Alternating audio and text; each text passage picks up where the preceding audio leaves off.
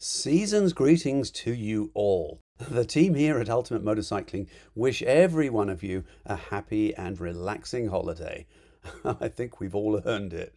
Anyway, this week's episode brings you the Ducati Multistrada Pikes Peak edition. Senior editor Nick DeSena rode it in somewhat sketchy weather conditions in the mountains of Southern California. The bike is really very different from the ADV version launched earlier this year, so I'm sure you'll be interested to hear what he has to say. In the second segment, associate editor TJ Adams chats with a young lady that I personally admire very much. Lashundra Raka is a former Marine and, interestingly, a relatively recent motorcycle rider, having come to the sport within just the last 10 years. As you might imagine, Lashandra is made of stern stuff, and having spotted some gaps in the moto market, she started her own company, Sport Bike Chic, and has guided it to increasing levels of success. As a small business owner myself, I know how tough it can be to make a living in the motorcycle world. So the fact that she had the courage to do it and the brains to make it work make her worthy of our respect. She's very articulate, has a great sense of humor, so I enjoyed listening to this one very much. I hope you do too. When the Multi V4 launched uh, last year, it came out pretty much in full ADV regalia. Right. Um, and, and it's a pretty big change for the Multistrada overall because if we think back to even the earliest iterations dating back to 2003 the bike has always had a pretty heavy road bias baked into it. And then as years went on for sure. eventually other iterations were developed to really satisfy the growing and uh, currently quite popular adv segment but if we think back to the original iterations of it, it always had 17 inch wheels. Uh, it may have been done up in ADV styling and maybe in terms of form factor, but really it, it was a sport touring bike, um, you know, true to its core.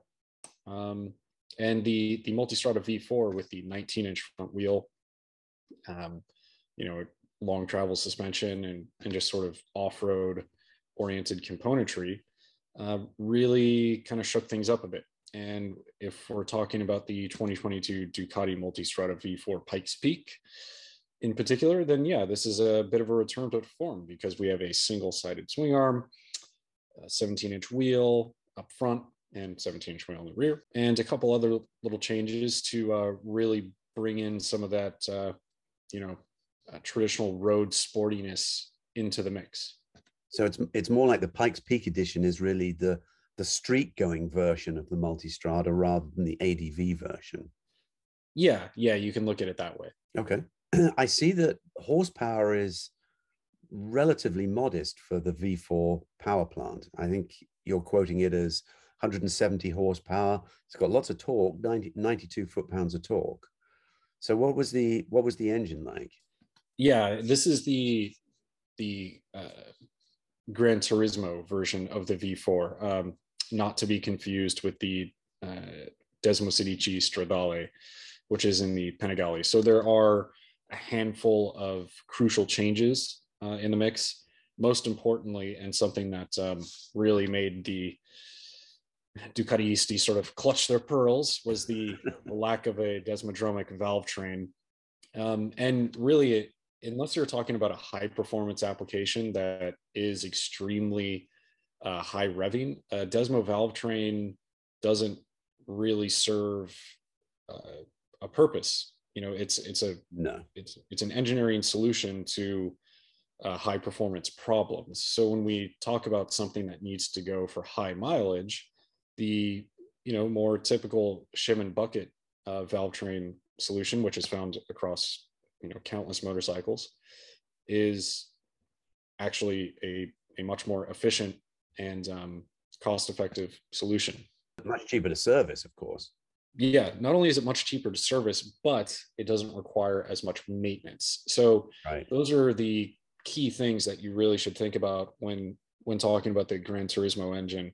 Um, it has a valve train service of 36000 miles which is extremely important when you're talking about um, you know doing valves and you know keeping the bike out of the shop Sure. and for sport touring motorcycles you know it's funny because not to get off off track totally but we're talking about the original um, ducati sts and uh, you know bikes of that that early 2000 generation and um, those early sport touring models had valve service intervals of roughly i think it's uh, six or seven thousand miles i can't remember um, back to that generation Right. but if you're talking about a sport touring motorcycle, that's not exactly a lot of riding, right. you know, especially if someone's doing, you know, cross country stuff or whatever. right. Um, before they have to park it in the shop and do a major service. So within the span of, you know, uh, a little over a decade or so, you know, give or take, if you fudge the numbers, um, they've gone from 6,000, 7,000 miles to 36,000 with the Gran Turismo engine. So really, that's the big takeaway. But yeah. in terms of engine feel, um, it is quite relative to the the inherently sporty uh, V4 power plant that's in the Panigale and Street Fighter. Um, you get massive amounts of torque just everywhere in the RPM range. It's a very smooth engine, but there's still a bit of rawness to it that really gives you that um, sort of uh, performance palpability, if you will. It's not this incredibly, you know, silky smooth, just uh, sort of sanitized uh, power plant. It's really got some vibrancy to it, and that's something that that I enjoy. You know, it it feels like it has some life. Yeah, it's got a little bit of a visceral feel to it, which I always like. Yeah, yeah, yeah. It's you know, it, it I, I think if you really wanted to just compare smoothness, you know, across the industry, I think something like the the Triumph uh, current iterations of their their triple cylinder engines really takes the cake in terms of just absolute smoothness. This is a, a step in the more, you know, the more aggressive direction, and Ducati really has kind of always worn that on their sleeve, which which I enjoy personally. But um, you know, we're just talking about different flavors here. There's not necessarily uh, one is better than the other. It's just personality differences. Now back to the power. You know, 170 horsepower, 92 foot pounds of torque. So for a sport touring application, you have more than enough power on tap. Realistically, you can get into the triple digits and just as fast as you would on, um, on any of the, the sportier models. And power just sort of exists across the rev range, you know, above 2200, 2500 RPM, the thing will just go. And that's really important. I mean, you can plunk it into a taller gear when you're in the twisty bits and just roll the gas on and off if you want to be lazy about it. I mean, there are points where you could just leave it in, you know, fourth, fifth, sixth gear. And, you know, although the bike's probably not stoked about doing it in six years, it's right. it's gonna just let the torque pull itself out of whatever um, whatever situation you put it in. Um, so that's that's something that's that's really beneficial for that type of riding. Um, and then when you get into more aggressive riding, well, you can treat it like it's sportier cousins of the the Panigale and the Street Fighter, and get a, an experience that's quite relative. I wouldn't say it's uh, you know matched by any stretch of the ima- imagination, but it's within the same realm. Absolutely. Um, with those two bikes, the Street Fighter and the Panigale, especially Street Fighter on the road, you get this sort of extra rush at the top. And this might sound a little bit crazy, but the Gran Turismo engine is really kind of the the the perfect portioned uh, V4 engine in a lot of ways, and I think for a, a lot of riders too, where it doesn't take that extra step in sportiness, and kind of speaks to a, a, a much broader audience. We'll say. So you've got lots of mid range, and you don't have this sort of giant top end hit. It just sort of gradually slopes off at the top end. Yeah, exactly. And there's no point in just revving the nuts off the thing. You might as well just really use that mid range and and uh, which is of course where most people are typically going to be using it. Yeah, especially in a in a, in a road, um, you know, looking at things from a road perspective. You know, in the mid range, it's tough to even describe it as mid-range because it's just so broad. Um, and you, you still get plenty of top end power as well. It just doesn't take it that extra step that the sportier models are designed to do. Um, and then with that, and you actually pointed out something uh, inadvertently, uh, people were so apt to kind of explore the revs on the multi V4 that they found themselves hitting the rev limiter and doing so unknowingly um, because it just pulls and pulls and pulls and pulls, and there's really no sign of it ever giving up until well you're hitting the rev limiter. You're like, oh, okay, I guess we're here. um, and they actually instituted a new rev limit strategy right. that uh, starts curtailing power as you're you're about you know a few hundred revs away from redline signaling to the rider that you are about to uh, start bouncing off the rev limiter. Um, and for me because i am familiar with this power plant i've I'm familiar with it from the multi v4 i've ridden other iterations the street fighter panigale um, that wasn't too much of an issue for me but I can think of other instances uh, and with other power plants where brands have done something similar. So um, I get why they would do that. And when you're thinking about a street context again, trying to just smooth things out, add that little dose of refinement to the mix. Because when you do slap up against a rev limiter, it is kind of jarring, um, especially uh, if we think back to like earlier uh, motorcycle models where when that would happen, it, it felt quite quite rough and unexpected. So I definitely think that's a, a, a, good idea on their part. Yeah, as a soft rev, rev, limiter on the street is good. And and that said, even though we didn't ride this thing at a racetrack, you know the multis uh, long history of of being track capable despite its size. I I think that the the engine and its strengths on the road will play to many racetracks in the United States. Sure. United States, especially tighter, twistier circuits where you do have to really lean on the torque, and um, you're not going to be able to stretch out six gear you, the way you would at, at you know some sure. some other longer circuits through, throughout the United States and, and Europe. Okay, so presumably it has a choice of different fuel maps and, and modes, and of, of course all of that different stuff. Oh, absolutely. Um, you know, uh, at this point, Ducati has pretty much brought down all of their, you know, tech that they've learned from their their super bikes and things like that into everything has ride modes and uh, IMU supported electronics and uh, to different varying degrees. But with the Pikes Peak model and the Multistrada, um, technology has always been a, a, a huge factor in these motorcycles. Um, and one of the newest things to the multi is the race mode. Obviously, that's something that you see on um, Panigale and Street Fighter. Okay. But uh, it's uh, a first for the multi. So you have a, a race, a sport, a touring, and an urban mode. And with all Ducati electronics, really, instead of looking at these modes as defined modes, we should look at them as sort of a corral for your electronics because they're all fully customizable. You essentially could take the race mode and neuter it down to a de facto rain mode. But uh, you know, if you really felt the need to do that. So right. with that, you have cornering ABS, lean angle, sense of traction control, wheelie control. Your suspension settings are also uh, included in, in, your respective uh, riding mode. You have hill hold uh, assist, um, cruise control. Uh, wow. Let's see, probably forgetting something else in there. Um, but really, the standard accoutrement of every flagship Ducati. You've got the full suite of aids that you can put into any one of the modes, and you essentially can customize each mode as desired. But in, in terms of the factory defaults, is race mode useful on the street, or is that just a track day kind of thing? I think it would, it would really come into its own on the track. But uh, I think one of the things that Ducati is doing, uh, I would say Ducati and Aprilia specifically, I would also include Triumph, um, but really Ducati and Aprilia um, are leading the pack in terms of fueling.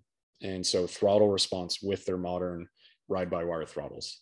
And every mode, regardless of the actual uh, programming of it, is just so clean and precise and there's not a hint of snatchiness. So even in in the most aggressive race mode it's still something that uh, if i were to go and sow my wild oats at the racetrack or or be in a really uh, familiar canyon um, it's got a, a quite one-to-one you know ratio to the rear wheel. And so having that connection to the rear wheel in relation to your rpm is really important for sport riding and it is the most aggressive map for sure but it's still something that you could use on the street Okay. now personally i would still stick with the sport mode just because it's a little bit more sensible you're sort of not always at that uh, knife's edge mentality and uh, it's quite sporty in, in every sense of the word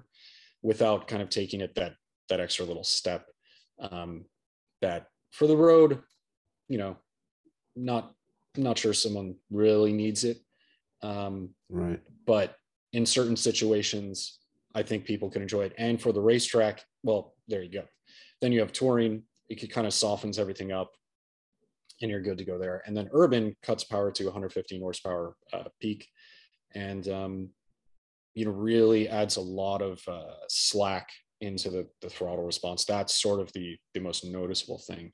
Now beyond that uh, with each mode whether it's race sport touring urban it's uh, incrementally increasing uh, intervention levels or sort of default levels from race to urban. So race is the the uh, least restrictive urban is the most and it also adjusts suspension settings uh, to to help you know fit those uh, moods which which really does kind of change the feel of the bike. You can make you know in the in the race mode it sort of stiffens everything up. And uh, even then it's not defaulting to the stiffest suspension settings. Right. so you can take it beyond that. Um, you know it stiffens everything up allows you a lot more leeway. And then in sport that's that's kind of the i would say the, the perfect sort of default mode for the street in my opinion. Um, you know dry conditions. And then uh touring when you're just slogging down the miles on the freeway that's that's really good. Sure. and then you have urban um, you know when things got a little bit tricky at high elevations uh, above uh, palm springs and Idyllwild that's kind of the mode i i went to.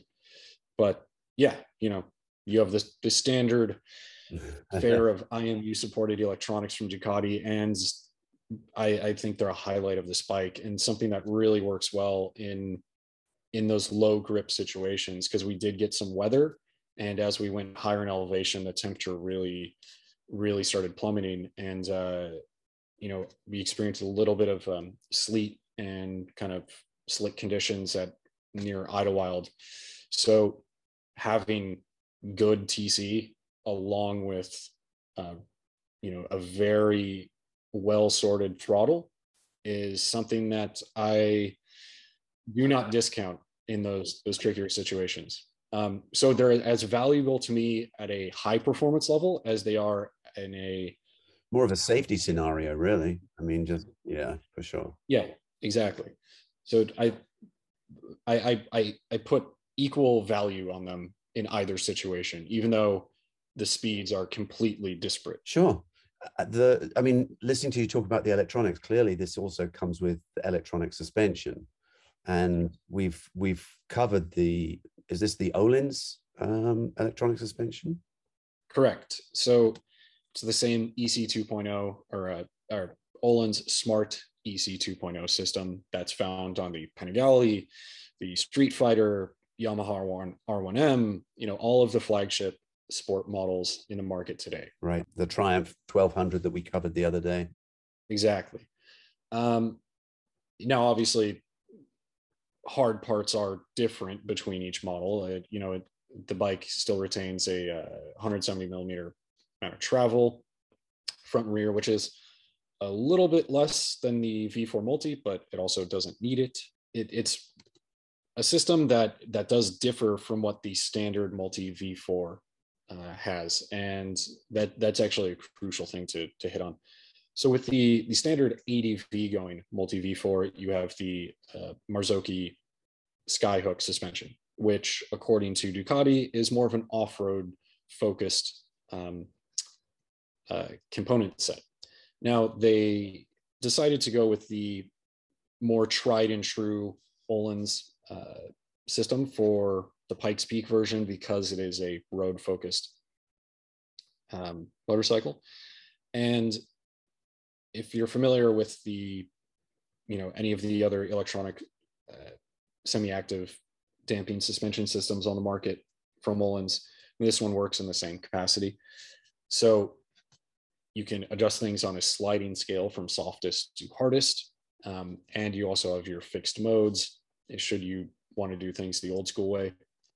But really, I think for the street and for these types of bikes, uh, semi-active semi-active suspension makes a lot of sense. Um, in my experience, you know, we we started the day a little bit drizzly, kind of dried up. We got tiny bit of dry time, and then you know a little bit rainy again, and then in elevation we got some rain and cold. Um, and in each situation, I would kind of dial in the suspension to sort of suit the needs of what I was willing to do in, in those those conditions.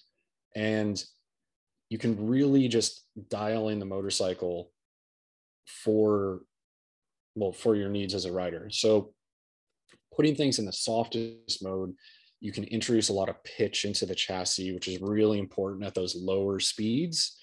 Uh, so you can actually gain some chassis feel and uh, just well you know stay in control and comfortable on the motorcycle i mean not to compare ourselves to MotoGP but or professional racing in any capacity when you see those guys get in a scenario where they're suddenly faced with a wet race you'll notice they start changing suspension settings softening the bike up a whole lot and really you're just trying to bring some feel into the mix because your speeds are going to be lower okay, so in my case, I don't need a pit crew. All I need to do is stop, go into the dash, soften things up, and suddenly you have a bike that has a lot more feel in those trickier conditions. So the changes are very noticeable then. Oh, absolutely, and it it fundamentally changes how the bike uh, reacts to your inputs. Um, you know, in in the softest settings, you can, like I said before, you can introduce a lot of pitch. You know, on the brakes, you know you can feel the rear end squatting down And, but while it does allow more movement in the chassis the semi-active uh, damping is still controlling that movement within the confines of your uh, your chosen settings so it's not letting things just dive uncontrollably or you know squat with you know impunity it's it's still keeping things relatively tight um, and then as you ramp things up you just get a much more taut chassis at every stage. Um, so in the dry sections, I crank things up, had it in the race and sport mode, and and uh, yeah, it's a completely different motorcycle uh, from end to end. Um, you know, and on that end, there there are some some crucial changes to the the chassis as well. Okay. You know, for the Pikes Peak edition, um, and stepping away from that that ADV design brief with the original multi in, in 21. You know, you have a new front frame or monocoque frame, as we know, because with all modern Panigale Street Fighters and multi-stradas, the engine is a stress member. So it does not have a conventional frame in the way we would imagine like a steel trellis frame of uh, Ducati in the past. But uh, at any rate, uh, they've essentially added a new new front frame to kick out the rake a little bit uh, add a little bit of trail. And then with the introduction of the single side swing arm, uh, that's a little bit longer, which really adds up to a wheelbase that's about um, 1.1 inches longer, more or less. Really, that's that's a lot. I mean, one and a over an inch of of extra wheelbase. Yeah, yeah, no, it's it's quite a bit. I mean, we're going, we're looking at a wheelbase that is just shy of 63 inches, and that's considerable by you know any measure. Um, if you think about sport sport bikes, they're typically sub 60. Um, you know, a lot of middleweight sport bikes are are in the you know 55 inch to 56 inch 57 inch range have they changed the front end at all have they changed the rake and trail compared to the yeah uh, compared to the adv version yeah yeah so with that with that front frame uh, the rake is extended a little bit and uh, the trail uh, consequently is lengthened a little bit. Wow. So this bike is going to be a lot more stable and a lot less, I don't want to say slower steering, but but it's going to be it's not going to be anywhere near as aggressive as the ADV version. So based on the numbers alone, you you might think that. However, we also have to really um, kind of dial in on the the finer points of it, and remember that we're going from a 19 inch wheel to a 17. Okay. So more weight is added to the front end because now the front end is significantly lower. Okay. Um, and beyond that, you have much more grip in the front just because you have a a 17 inch wheel that's capable of using a fatter tire essentially. Yeah, much stickier tire, sure. Yeah. So compared to a 19 inch wheel with an ADV uh, biased, uh, you know, set of Pirellis on it, and now we have the uh, Diablo Rosso 4, which is a more than sporty, you know, set of set of tires on it. Uh, you have much more grip in the front end than an ADV bike could ever hope to achieve. And uh, with the geometry being biased a lot more forward, um, you know, the the sort of uh, maybe preconceived notion that it would steer slowly is, I would say, circumvented. Sure. Yeah. No, that that that is actually quite an interesting point. By loading up the front like that and changing the weight distribution, it it speeds everything up. So even though the numbers tell you that it would slow the steering down, actually, I, that makes perfect sense to me. Yeah, yeah, exactly. Then there's two really crucial points that um, the the Multistrada has going for it um, beyond the geometry. So with the Pikes Peak edition, it comes with uh, you know some of the, the fancier bits, like we mentioned, the semi-active uh, Öhlins suspension. But the other crucial one is the new Marchesini um, forged aluminum wheels. So okay. they did not give us numbers compared to the spoke wheels that I rode on the Multi V4. They compared them directly to the, the standard cast wheels. And in comparison to those, the 17 inch Marchesini save 8.8 pounds of unsprung weight. So, wow. Yeah, that's holy moly. Not not not each in in total. In, in total, in total. So four point four point four pounds on each wheel. Yeah. Wow. Now that's a huge amount of unsprung weight. Um, and you know, as our listeners know, when you change unsprung weight values either positively or negatively, it it just radically uh, either improves or or or hampers your bike's handling. Um. But you know, in this case, like the geometry has already done, you know, some favors for it in terms of handling.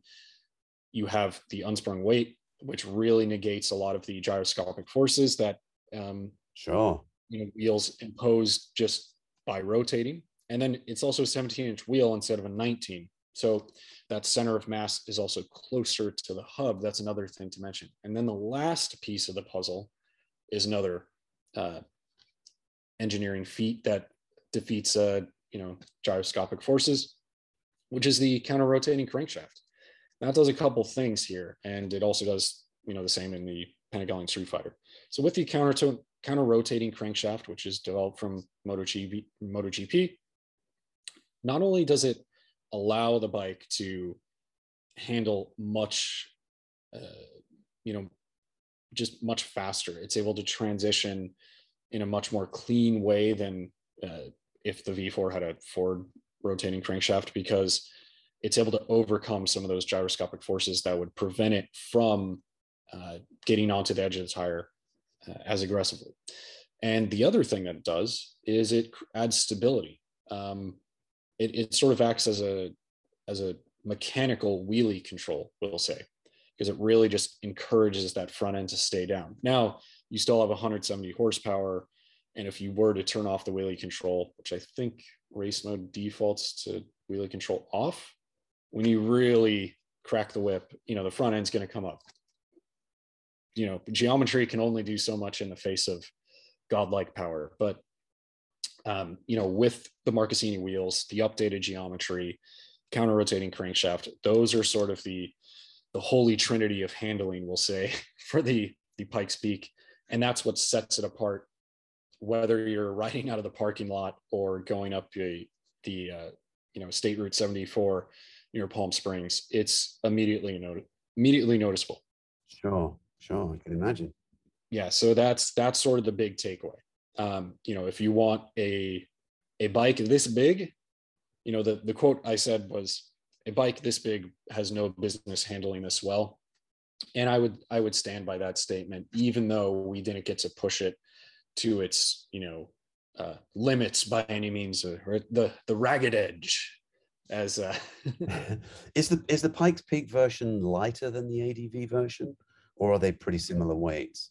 they're they're within earshot of each other. Um, Okay. and you know it's it's tough because you you have to start thinking about um, the version that I rode uh, with, or the the Multistrada V4 version that I rode had a wire spoke wheels, which add a, a, a decent amount of weight as well. And um, you know there there's some tweaks and changes here and there, but um, you know really your the Pikes Peak version is coming in at a claimed weight of 527 pounds.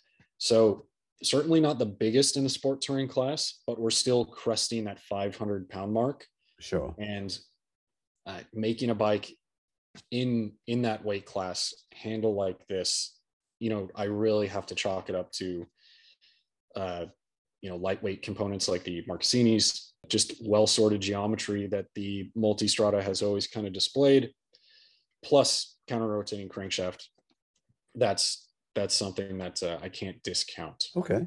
So it handles well. It it feels stable. It's got nice neutral handling. It turns in quickly. exactly and and that comes through whether you're you know hitting the few dry sections that we got or even more importantly you're in some of the sketchier sections that we faced um, you know riding a bike in the rain is not ideal in terms of going to a press trip. You know there's a lot of organization for the manufacturer and then they get rain and it's like come on.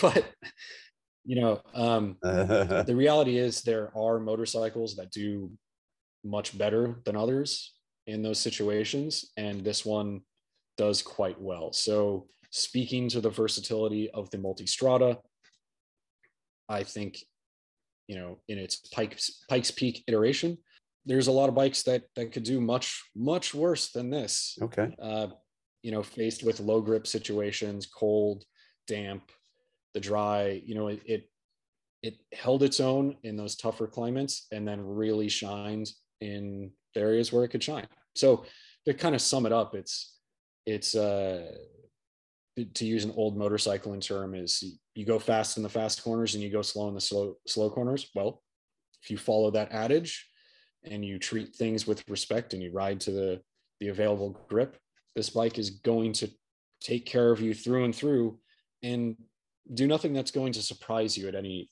any moment so Okay. As a sport touring bike, what are the ergonomics like? And and presumably you can add bags and that kind of stuff. yeah yeah so you can get all of the all of the stuff that you can get from the the multistrada v4 is is available here Okay. And the the ergonomics have got to be pretty different to the ADV version, but but presumably it's still pretty comfortable. I mean, it's an upright sport bike. yeah yeah yeah so they they did do a number of changes to the bike um starting with the handlebar that is lowered uh roughly 15 millimeter and then the sweep is also reduced by if i remember correctly something like nine degrees or nine millimeter. Either way the handlebar is much flatter than before and it's also shorter. So it's 18 millimeters shorter overall. So you have a lower flatter narrower handlebar. Okay. so that's that's the first component of it. The seat hasn't changed at all. That's all good. You know the tail section and you know the fuel tank area that's that's the same. Okay. but they've also raised up the foot pegs 10 mil and then uh, brought them back uh, 10 mil as well. Okay. so that kind of kicks you in just this you know ever so slightly athletic position we'll say but it's still more than amicable for riding all day. And uh, you know then you have ample wind protection uh, with the the sort of petite windscreen um, it's not the taller windscreen that's featured on the standard multi adv bike. Uh, this one is a more well, sport touring oriented one. Is it adjustable? It is, and you just have a you know one touch little pull up and down. You can raise it up and down a couple inches, something like that. And you know, with the the look of the the multistrada, it is a sizable machine, and that's sort of where that quote of a, a bike this big has no business handling this well, sort of thing. You know, it's it's a multistrada, right? You know, big front ends. You have the beak and plastics, and it's sizable. Well, right. For ergonomics, that that can work to your benefit in the sense that one, it offers plenty of wind protection, uh, just by its nature. It's not like a, a narrow V twin um, naked bike where your knees at high speeds are being you know spread apart right but um no you're you're incredibly comfortable um and then the seat height is adjustable uh even in standard trim so you're looking at a seat height of between uh, 30 33.1 and 33.9 so again adv bikes which have always been the choice for uh, taller people in the world this thing, if you're six foot plus, you're going to be totally happy instead of trying to cram yourself onto a sport bike or something like that. But um, you know, beyond that, they also have high and low seat options, which are pre-fitted for um, heat, so they are heated seats. Um, and even at the the 33.1 seat height that we rode at, I would say I had no issue getting my boots on the ground, and I have a 32 inch inseam um, Ducati's done a good job of keeping that seat and tank seam quite narrow and making sure that it's not uh, you know kind of like you're you're you're bow-legged over a donkey or something like that um, right. some of these okay yeah you know some of these bigger adv motorcycles they can really kind of kind of get okay. a bit girthy you know I, I think about kind of like the the BMW uh, uh, 1250 GSA when it's fully loaded. They're tall motorcycles and also wide. And KTM and Ducati, because of their form factors uh, and their their engine choices, are able to get away with much thinner, yeah, sure, thinner motorcycles. KTM being much thinner because it's a twin, um, and then the V4 is thinner than than the boxer and, and you know the massive fuel tank that the GSA uses. But uh, I'm still able to get my boots on the deck. And then we also have to remember that in comparison to the Multistrada V4, this motorcycle is lower to the ground overall. One, 17 inch wheels, and two, uh, slightly shorter uh, suspension choices. So that does lower the overall height of the motorcycle because it's on the street, doesn't need to be as tall, doesn't need that much uh, ground clearance. So so this thing is, uh, in terms of cost, it comes in, I think, at a shade under 29 grand. Yes, yes, yes, it does. And, you know, you think about what it is, it's the, it, it's not a limited edition, but it is a Pikes Peak edition. And with that, you get the upgraded uh, Marchesini wheels, you get the the electronic suspension. Uh, there are crucial updates to make this a more sporty motorcycle overall. So updated front frame, swing arm, and uh, then you also have the Akrapovic slip-on uh, canister, which is a, a titanium uh, muffler. And there's some updates into that. So it is a little bit lighter than the standard unit and a little bit smaller overall. It just kind of adds to the fanfare. There's also some really cool carbon bits in the front um, you know, and you get Ducati Corsa badging. Um, so yeah, at at you know shy of thirty grand, which is you know right in line with the Panigale and um, you know up spec uh, other Ducatis. Yeah, yeah, it's going to cost you a pretty penny, but has just about everything you could want in terms of electronics as well. Of course, we didn't mention the up-down quick shifter. Um, that features uh, an updated algorithm um, for aggressive uh, riding, I will say. Uh, so they've shortened the kill times uh, on the upshift and the downshift. Uh, interestingly, kind of at mid-level RPM and low RPM, you could introduce just a bit of jumpiness. Um, but as you get more aggressive with the throttle, it cleans up and uh, well the more aggressive you ride the better it gets. So it's one of those things that kind of encourages you to go faster um, which really kind of fits in line with how i understand ducati as a brand. So uh, does this thing come with with cruise control? I assume it does. Yeah of course. And in fact it comes standard with the adaptive cruise control and blind spot detection thanks to the front and rear facing uh, radar uh, that was something that first came to market with the Multistrada V4 uh, S in you know touring packages and things like that. And it is an extra on um, the ADV bike, but it's standard on the Pikes Peak. And on this trip, I played around with it quite a bit. Um, you know, it's a really cool feature where you can set your speed like you would on any other cruise control. Then you can also set distance away from other vehicles, and it will speed up and slow down in relation to uh, the vehicles around you. There's also a passing function where you just click on your turn signal. It'll, you know, execute the pass. And then once you're done, go back to your, you know, original speed. And then the blind spot detection is another really cool little feature where it just signals, uh, you know, in your uh, mirrors and gives you an indication that something is in your blind spot, you know, to uh, beat a, a phrase to death. But um, right. okay. you know, it is really handy, especially in the rain where, you know, you might be riding in a close formation or um, you might want to change direction or something like that. And you have some visibility issues, um, you know, with mist from cars on the freeway. And it's, it's definitely a handy little feature. And for anyone that owns a car, basically after, you know, 2012, that's the kind of technology that they're going to be familiar with. So it is nice to see it coming into the bike world. Okay, it sounds like you really enjoyed the bike overall. It, it sounds like it worked really well. Yeah, no, I I I enjoyed the motorcycle quite a bit. Um, you know, there there's some other changes. Of course, they updated the algorithm to uh, wheelie control, updated the ABS modes to fit a more um, street oriented positioning. But really, when you think about sort of Ducati's history with the Multistrada, um, which goes back to 2008. Uh, originally, the brand took to the mountain with uh, Greg Tracy aboard a Hypermotard, and he was able to secure a victory. He came back later on aboard a Multistrada 1200, claimed another title for Ducati, and then we have um, you know the late Carlin Dunne, who still stands as Ducati's most accomplished rider at Pikes Peak who has uh, three titles to his name aboard uh, Multistrada motorcycles. And some shocking speed records as well on that. Yeah, yeah, he was the first one to break the, the 10 minute barrier.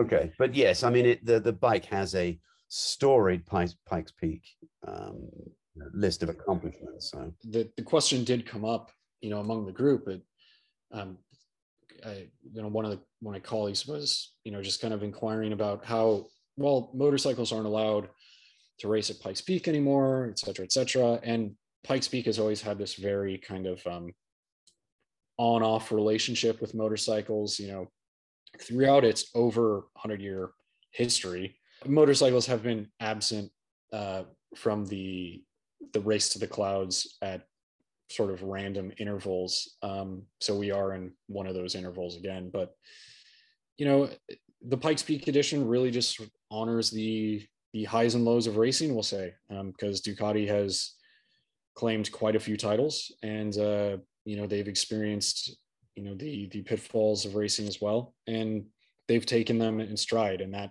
sure this is what this bike honors, and I I think that that is a very commendable thing to do. There's definitely a brand there. There, there is a brand. So yeah, I, I can understand. I can understand them sticking with the Pikes Peak as a brand, but it sounds that sounds like as a motorcycle, the the V4 Multistrada ADV version, which came out a few months ago, this time almost a year ago, was very, very well received.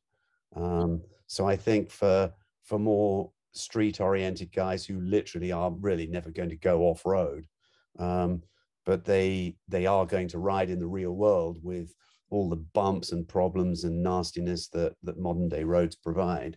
Um, I think this bike is is gonna is is a good answer to that. Oh yeah, yeah. If you want all the bells and whistles and you want to go not only far but fast, something like the Pikes Peak is going to be right up your alley. And then we should also note that at least in Southern California, the Pikes Peak has a long tradition of showing up at track days and going much faster than some super sports and super bikes, which having witnessed this firsthand is hilarious to watch. Um, you know, so I'm sure I'm that sure. Ducati will no bike leaves the the Bologna factory without that that Ducati performance injected into it. Uh, even if it's, we'll say, larger proportions may not indicate that on this on the surface. You know, because the multi it's a big bike, but it can do it anyway. You know, fun experience, and uh, you know the multi proves its versatility once again. So that's where we're at. All right. Well, thanks for your thoughts. I appreciate it. Yeah, no worries. All right. See ya. This second segment brings us a young lady that I personally admire very much. Associate Editor TJ Adams chats with Lashandra Rucker, founder and owner of Sport Bike Chic, a motorcycle apparel and accessories retailer for women. Lashandra is a former Marine, and so, as you might imagine, she's made of stern stuff. Sport Bike Chic is growing well, and as a small business owner myself, I know how challenging it can be to make a living in the motorcycle world. That she had the courage to do it and the brains to make it work is very impressive, and it makes her worthy of our respect. She's very articulate and she has a great sense of humor, so I really enjoyed hearing about what she had to say about her and her company's journey to date. I hope you do too. So you're an ardent supporter of women riding motorcycles. Absolutely, I'm a little biased, you know. so I'm riding for like the last what 12 years or so. So it's hard not to be because you know it's such a male dominated culture. And then you find that even though you have so many men that are um that are obviously present, you have a lot more women that's out here. Not only are they present and riding, but they're actually contributing in different ways, right? So, yes, of like motorcycle organizations, whether they're you know bike clubs or support groups, and they're out there supporting the riders, you know, contributing. It's just it's hard to ignore the impact that women actually make in the motorcycle world. And, you know, just because we have a lot of riders, you also have a lot of passengers out there too. You know, a lot of wives, a lot of girlfriends, and, you know, other women that just kind of support overall. So, whereas there may be some things that, you know, people, period, they have their strong suits, whether they're male or female, but there are certain, certain things that some women are just better at um, negotiating you know whether it's organizing certain events making things happen and just kind of coming together you definitely see the impact that women make. So it's hard to ignore and of course from from a being a woman a woman rider you know i like to think that i've you know regardless of whether sport bike chic exists or not that i kind of make a difference in the motorcycle world eh, myself so I don't know. It's it's been a fun ride. Um, lots of different opportunities out there, but yeah, you can't deny the the role and the impact that women make. Yes, absolutely. Um, pillions, as you say, as well as actual riders. Um, I think it's a very empowering thing for women. It's because it's it's you know a, a solo sport, if you like, or a solo adventure when you you have your own bike and do your own thing, but also as a pillion you know you're as you say you're giving that back up. And you know you're a biker so. Absolutely. I never thought i um i never thought about riding. So i picked up a motorcycle one morning and i went to the dealership basically and i'm like i want a motorcycle. And that was what happened. So i'm like i don't know how to ride or anything. So can you just can you ride it back for me? He's like no that's not how this works. So i mean just the fact that you're able to get over whatever fear there is, get beyond yourself, and being able to embrace that, embrace that culture, embrace just the lifestyle, and forget the lifestyle itself, just the ability to be on a motorcycle and just ride, you know, just you and the wind and that whole independence factor. I mean, that within itself, anyone that actually does that or can do that, there's there's something to be said for that person, that personality. Either you're gonna get over it and kind of, you know, ride the motorcycle, or let your fear win. And so for those that choose to kind of get over that and, you know, embrace that, there's no going back, you know, so. A lot of it is down to people's personality, their fears or anxieties, Mhm. rather than their physical capabilities. Absolutely. Absolutely. I mean, everyone, motorcycling, we always say it's a serious sport. It's serious fun, is what they use, the phrase they use. And it's true because you're more exposed than you ever will be when you're in transport, you know? I mean, you are on two wheels and some gas. That's right. You're just astride an engine, so you're pretty vulnerable. Hopefully, you're wearing gear, you know? So if, if you have that little, little combination where at least you have gear on, it's obviously going to be a safer ride. But yeah, I mean, when you're looking at what you're able to do and being able to accomplish, there is a lot of fear associated with it. There's a lot of risk associated with that. You know, anytime that you are on the motorcycle and it's just you, if you're traveling distances by yourself, if you are just kind of going out and enjoy the ride, whatever the case may be, it's not only you riding for yourself, but you kind of making sure that you're aware of everything, everyone else around you and the potential dangers that are out there. Of course, and then you haven't even talked about making making sure you're paying attention to gears, to road, to everything else. So it can certainly be a lot of a lot a lot of fun, and I think this is like the most that I've enjoyed my um, adult years have really been on motorcycle. A lot of folks who just they pick it up just naturally breathing. You know, there's nothing wrong with it, and there's nothing wrong with the people that choose to kind of take another route too, because it's not going to be for everybody, and that's okay. I'm just kind of grateful that people take that time to explore the opportunity and know whether it's for them or not. And they're bold enough to say, hey, yeah, this isn't for me. And if they if if it is for them, hey, it's great. So did you do a course yourself once you bought your motorcycle or did it happen the other way around? You went off and learned to ride and went back and purchased your moto? I was in let's see, I think I was in North Carolina, as a matter of fact, when I was first introduced to an MSF course. So a friend of mine actually took the course. Um, and he's like, well, come ride with me. I'm like, mm, I don't know about this. so I'm thinking, well, sure, why not? And this was like five years before I even thought about getting a motorcycle. You know, I got my little helmet, got my little jacket, but you know, I really wasn't serious about, you know, doing anything. I just thought about, hmm, all right, I'll, it's something to do on a weekend. And so I was down here, we went in class, I passed it. But again, time had passed. When I went back and got on a motorcycle again, when I woke up that morning and decided, hey, this is what I'm going to do, then uh, the I, I had to go on YouTube when I got back to the house to figure out how do you turn this thing on again? What are these controls again? I mean, everything is really starting off new. I mean, they say certain things are like riding a motor or riding a bicycle. This is not one of them. Okay. That's true. Reintroduced to it all over again because there's obviously a different risk factor involved, right? So um, I had to start riding again, practicing in the neighborhoods and just getting familiar with the um, with the with the controls again. And then I went back and took it again where there was a class that was available. But um, yeah, it's it's it is different. You have I, I do feel more confident you know when you go through the class when you have someone that's actually skilled that's able to show you the ropes show you some tips and tricks and show you the proper way of doing things so that you know that regardless of what habits you picked up you at one point in time you learn the right way to do this yes um, i would urge people to take take lessons and to learn from somebody who's got the skills and the knowledge a qualified person um, so many people just learn from friends myself included and i've ended up with anxieties that i shouldn't have because you know I just was put on a motorbike by a bunch of pals and then fell off a lot. so I would urge anybody thinking about starting their motorcycle career to absolutely go on a course. So then, was it uh, shortly after that that you um, spotted a gap in the market for gear for ladies? Nope.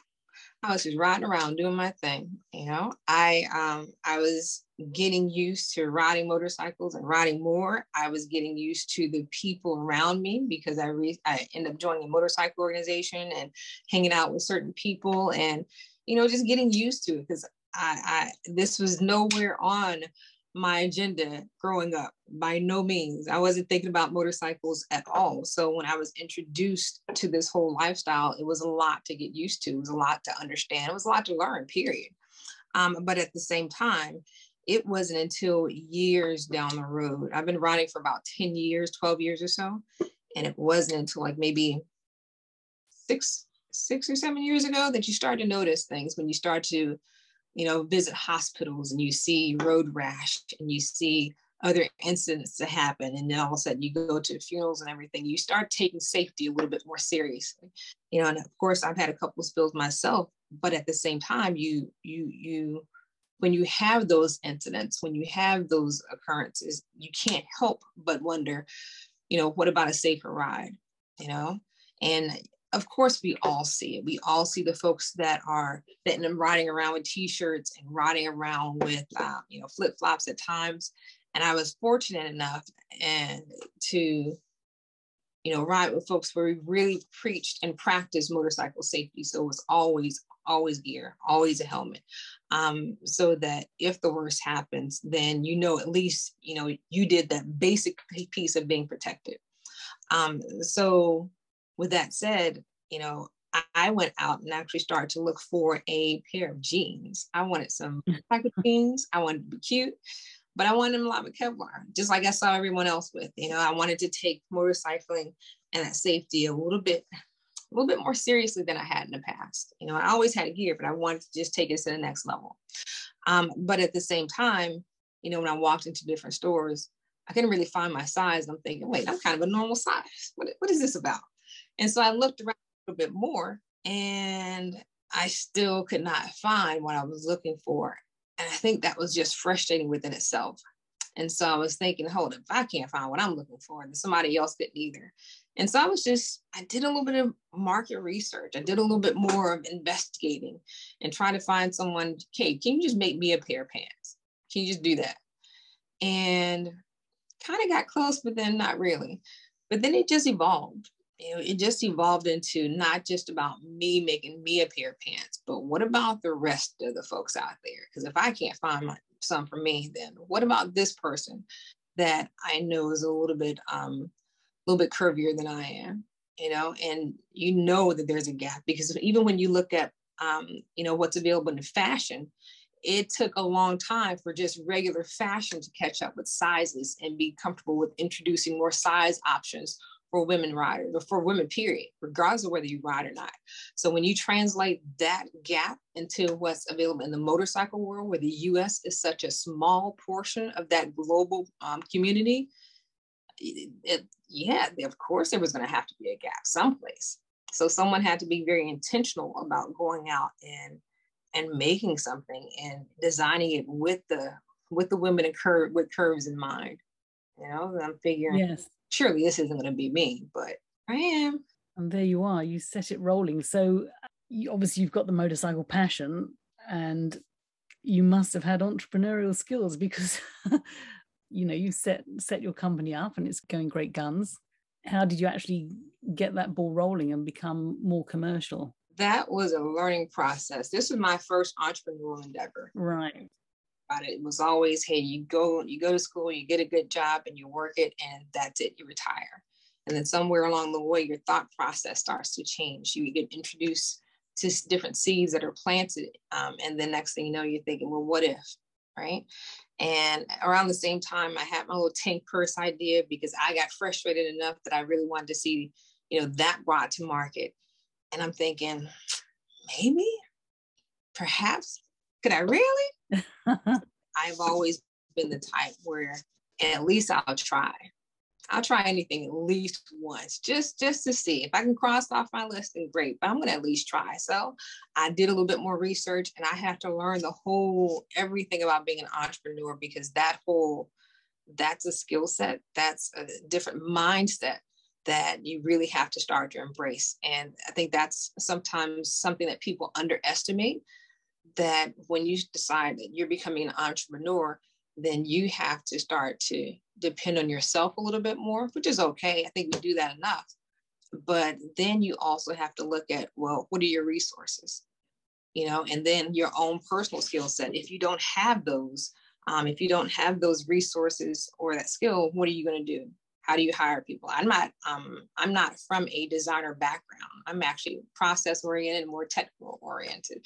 So if that's the case how do i even begin to design a pair of jeans or a jacket that would that would fit myself or anyone else? So that was a this has been like maybe three to five years at least of a good learning curve to try to figure out what being an entrepreneur is like and then entering into the fashion world what that looks like and how do you navigate that with limited resources and limited, limited skill sets. And i think that's something that you know once you learn and learn once you figure things out that's one thing i can appreciate about being an entrepreneur that if you had to go back and do it again you could because you didn't take it for granted. Those learning lessons it's still there and hopefully hmm, maybe someday i'll actually guide someone else along that whole same journey if they needed to but for right now i feel like um, i've been able to capture the right resources understand a little bit more about how to make something successful and the value of market research. And of course, you always want to be able to stay connected to the customers and to people. And it's a little bit easier because I'm I'm, I'm avidly I'm involved in the motorcycle community, but at the same time, you know, it's um, it's still different from a standpoint where you are running a business and you need resources to do so, financial resources, people resources, or you get ready to make that sacrifice and you do it on your own. And yourself, your way of thinking, you have to think in a more of a commercial manner. You might have your own opinion and your own desires and preferences, but you have to think commercially. You have to be in other people's shoes. Absolutely. You are so right. And I'm going to tell you now, sometimes I'm like, I want it because I want it. right? Uh-huh.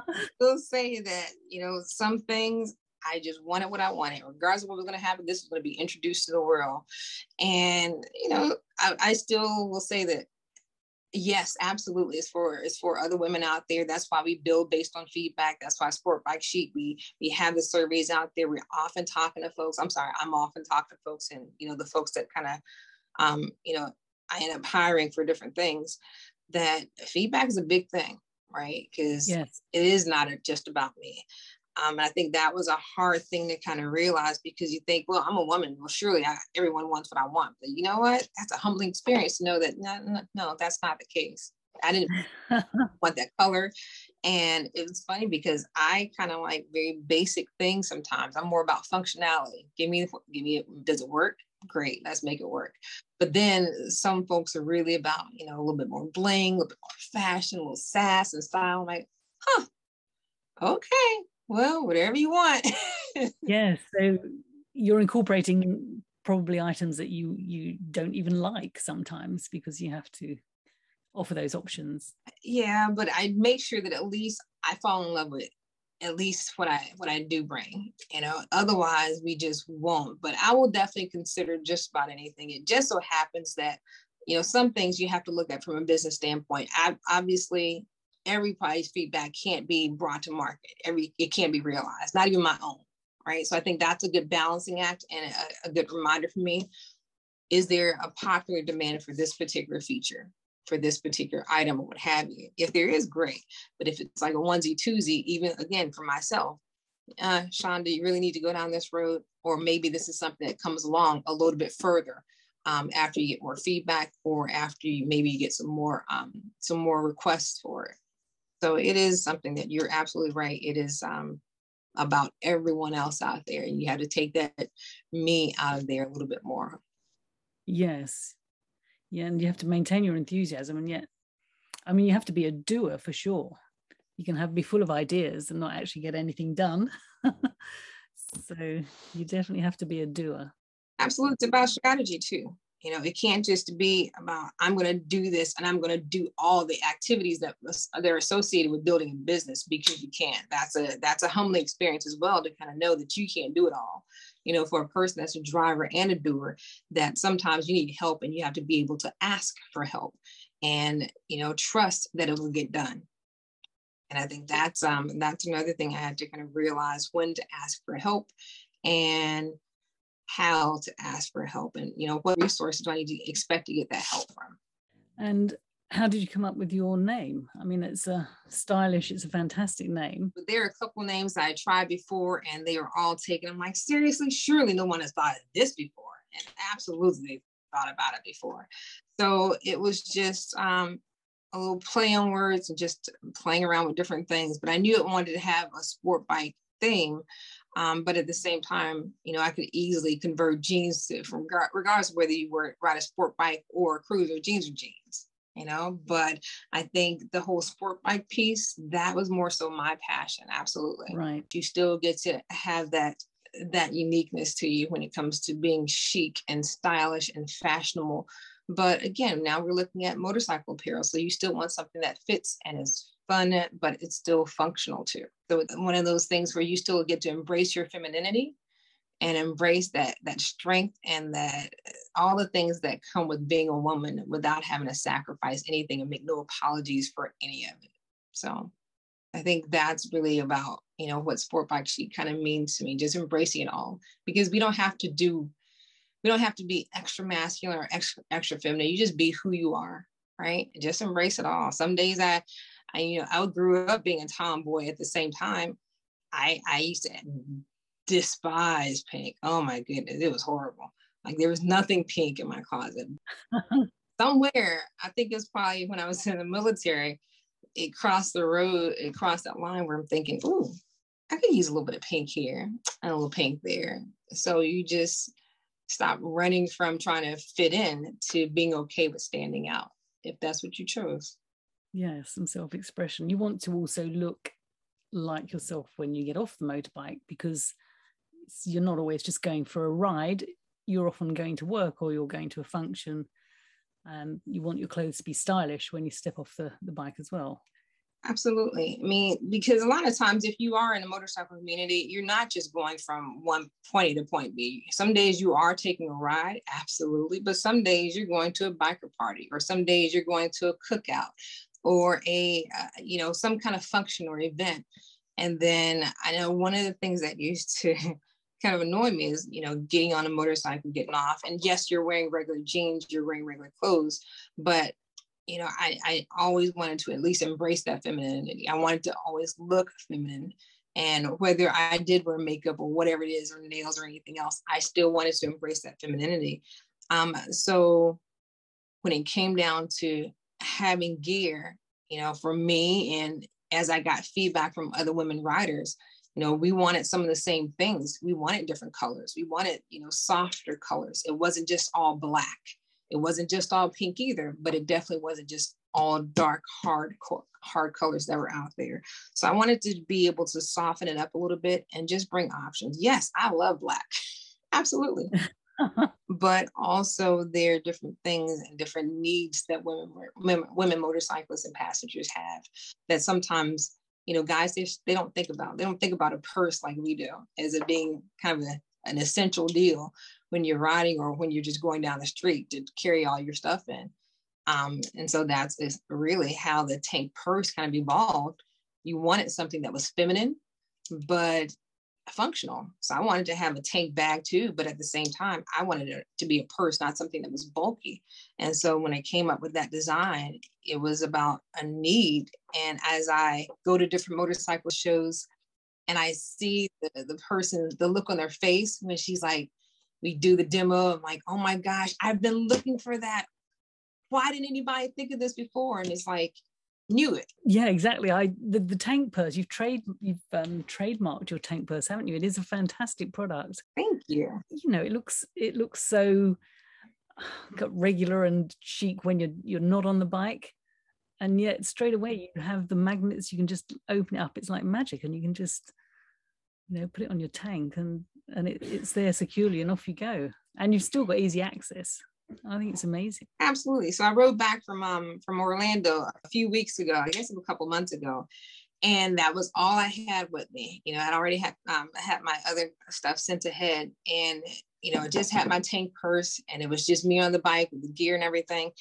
And then it was so convenient because when I pulled up to the gas stops, next thing you know, I'm not getting off the bike or hunting through different pockets. I go right in front, get my little stuff out, pay for my gas, still sitting on a tank if I need to, put it back inside, do what I need to, I'm off.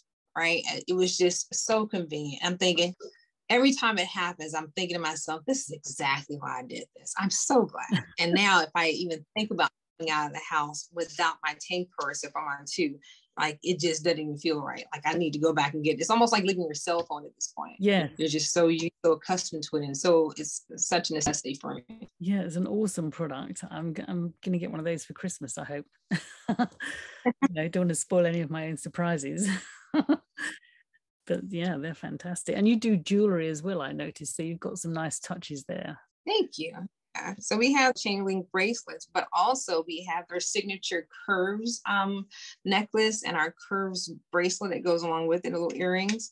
So I wanted something that was very unique to the line that when you look at it, you couldn't really tell if it was art or what. So realistically, we talked about it. I got together my graphic designer and we came up with a um, with a nice little design. So when you look at it, it it has the curves, it has the elements of the wind, and it's really soft and feminine, but it really still um, embraces that whole freedom and the whole, you know, everything that you want is just it's there. And I think that's um that's just a good representation of you know women being able to, you know, express themselves again in just a different way.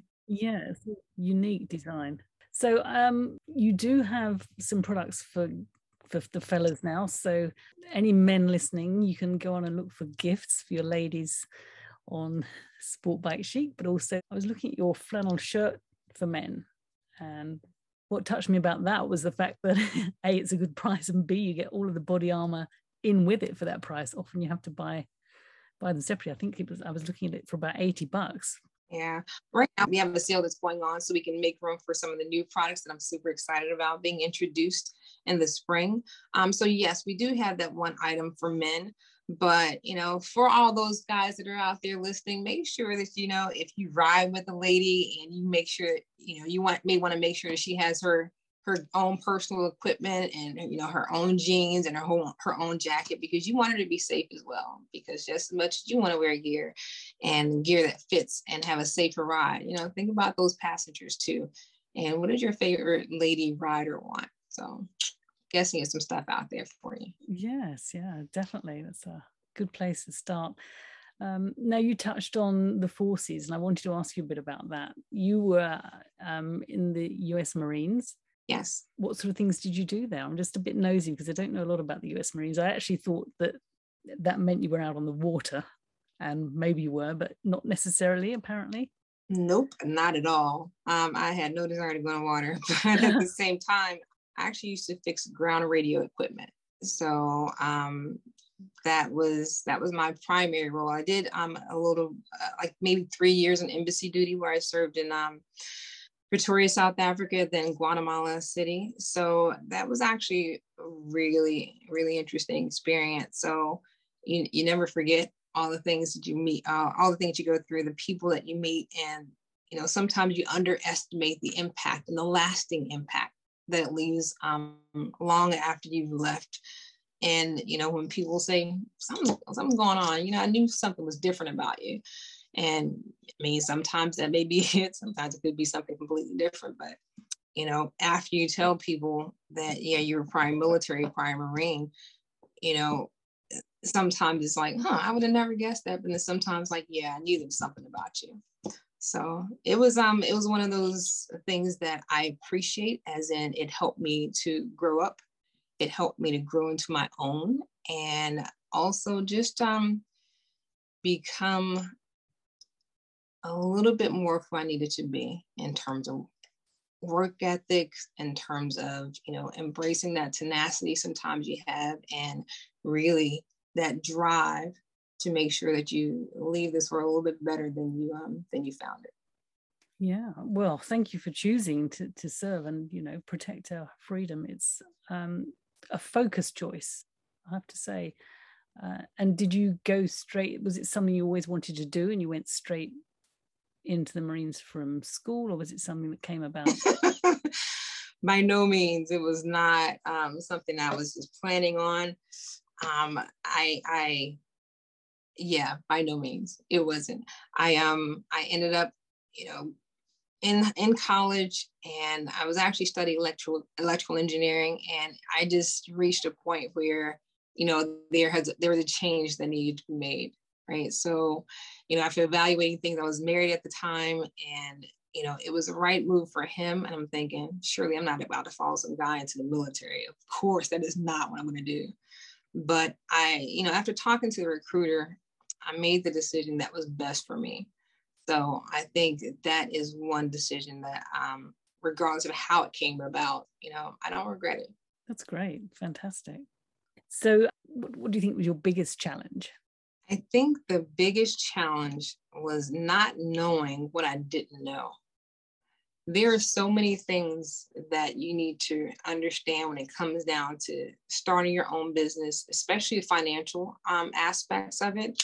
And again, learning how to be, you know, take all the things that you really want and channel that and bring it to market you know the product launch the r&d the research the sourcing that's associated with it trying to find manufacturers that you're comfortable with and trying, trying to build those relationships and trying to find resources here that you're okay with I, and i funded this um this entirely myself um, for the past few years and i think um, as i've done that you know i think it's been one of the things where i'm okay with it you know, all the learning lessons, all the things I had to do, all the ways I had to grow up and, you know, embrace this whole thing.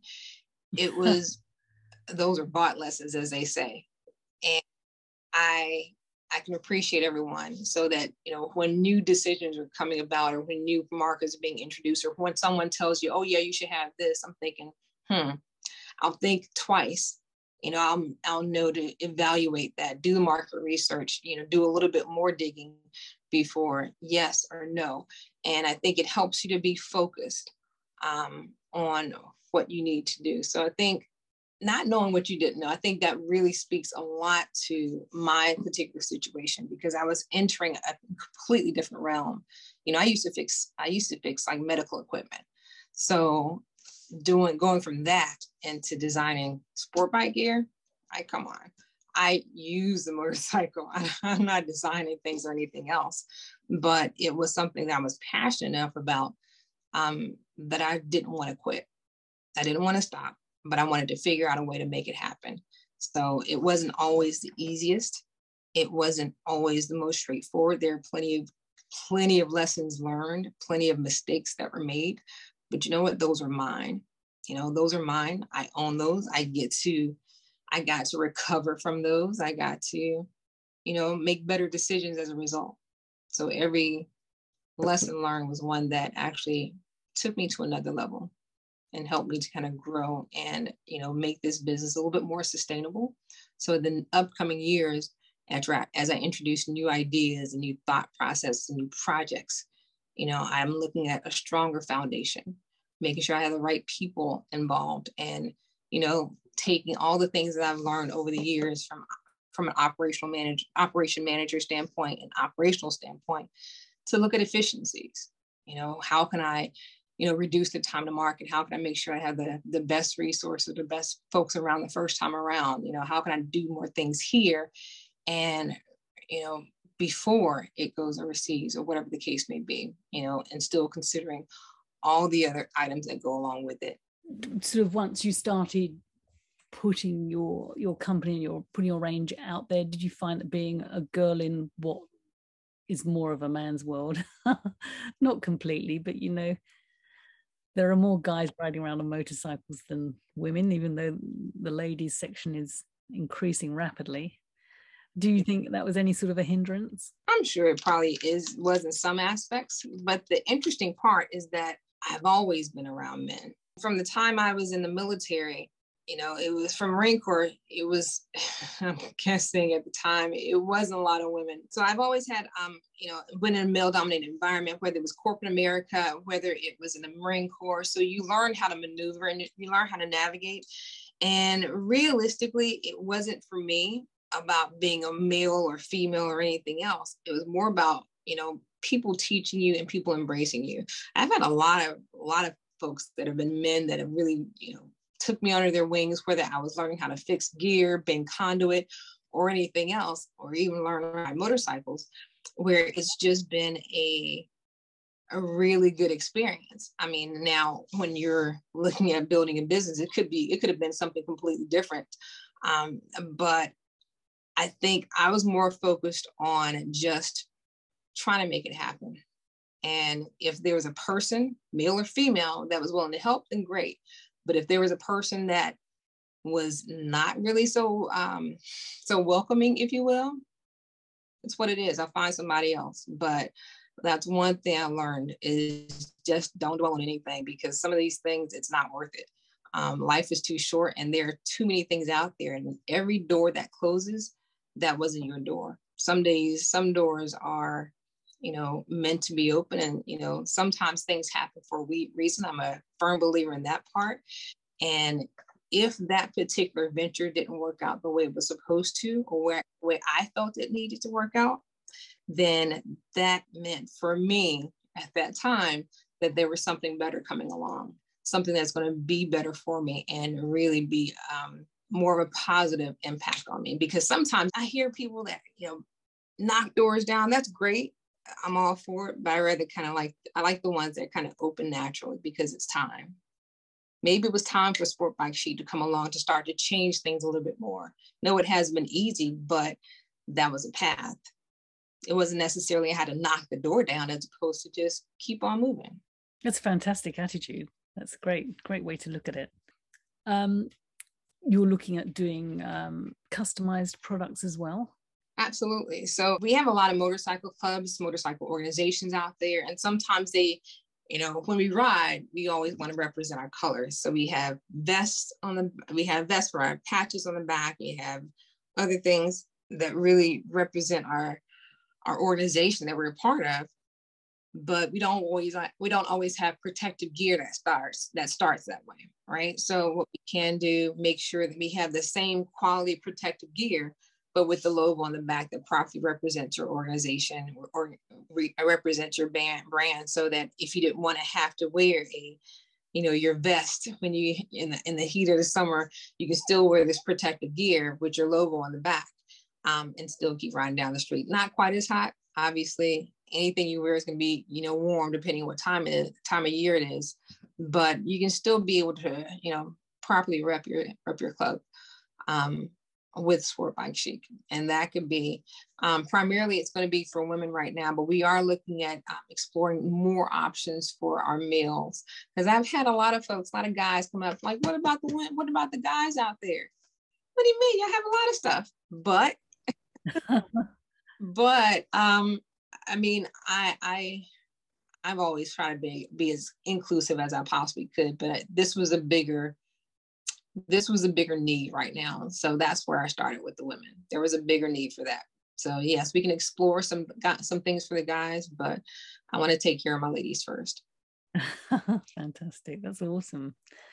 And what about dealerships? Are you going to get out into retail shops? It's all online at the moment, isn't it? I think. It is online right now, but that is some of the things I wanted to explore in the upcoming months and seeing what that looks like. Um, being able to get in there, making sure your logistics are all in place so that you can provide timely products and everything, and still looking at a nice price point for it so that everyone really wins. Because I really wanted to make sure that our gear for Sport Bike Chic is still accessible to women, right? Um, we wanted to make sure that yes, I want you to have quality gear as a rider. I want to have quality gear. Um, at the same time, I want to make sure that it's affordable and accessible to women. So um, we we want to be able to balance all of those things out as we introduce the market as and definitely as we start to look at dealer partnerships. So for dealers who are listening, yeah, they can go to sportbikechic.com and then they can just go to the part that says B2B and they can just email or just email um, me email at info at sportbikechic.com um, and we can certainly get back to them so that we can start to talk about what that looks like. Start to line line some people up because i think it's it's also a nice thing to be able to you know touch and feel items of clothing and when you're out looking for for something then it's it's good if you can just you know get that visual. Absolutely. And i mean it's it's great because you know if they do have it in the store so sometimes what you find is that after a while, once you know that you can't find what you're looking for there at a certain place, I don't need to go back to that for a certain place and keep looking because I know it's not there. Right. So sometimes, you know, you may have dealerships or folks that miss out because, you know, they don't they've never supported in the past they've never had some of this gear in the past so now that it's available this may be a great opportunity to actually attract more women and you know different riders and passengers um you know to the businesses so that's awesome. So what's coming up next for you? What's your your big step ahead? My big step ahead um, for spring. Well i think everyone everything at this point has really been focused around my spring collection. I have a patented idea that i came up with and i have my prototype that should be with me soon and i'm really excited about introducing that at AIMExpo. So stay tuned. But it's not just about the colors and the sizes. Sometimes it's about the innovation and just the new things. Think about what women want and how we typically operate. So i'm not going to give too much away but i'm going to tell you now i'm super excited and you know we'll we'll talk in a few months um, after this new after a couple products launch and you know you get to tell me like oh my gosh sean you really were a genius. Kidding. Awesome. We'll look forward to that. Thank you so much for, for joining us. It's been great just just chatting with you and finding out how you've got to where you are. Sport bike chic has taken a quite a journey to get to where it is.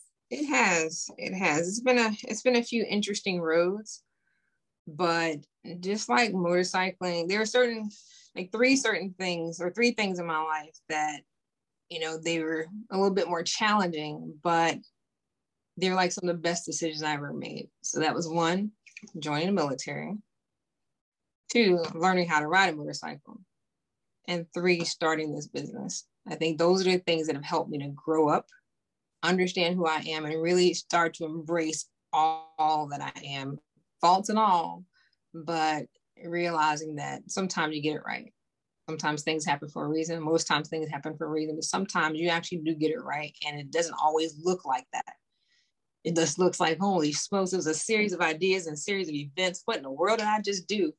But at the end of the day, you can look back and know that you all those things you had either good experiences, you had good teachable moments, or you got a chance to do something good for someone else.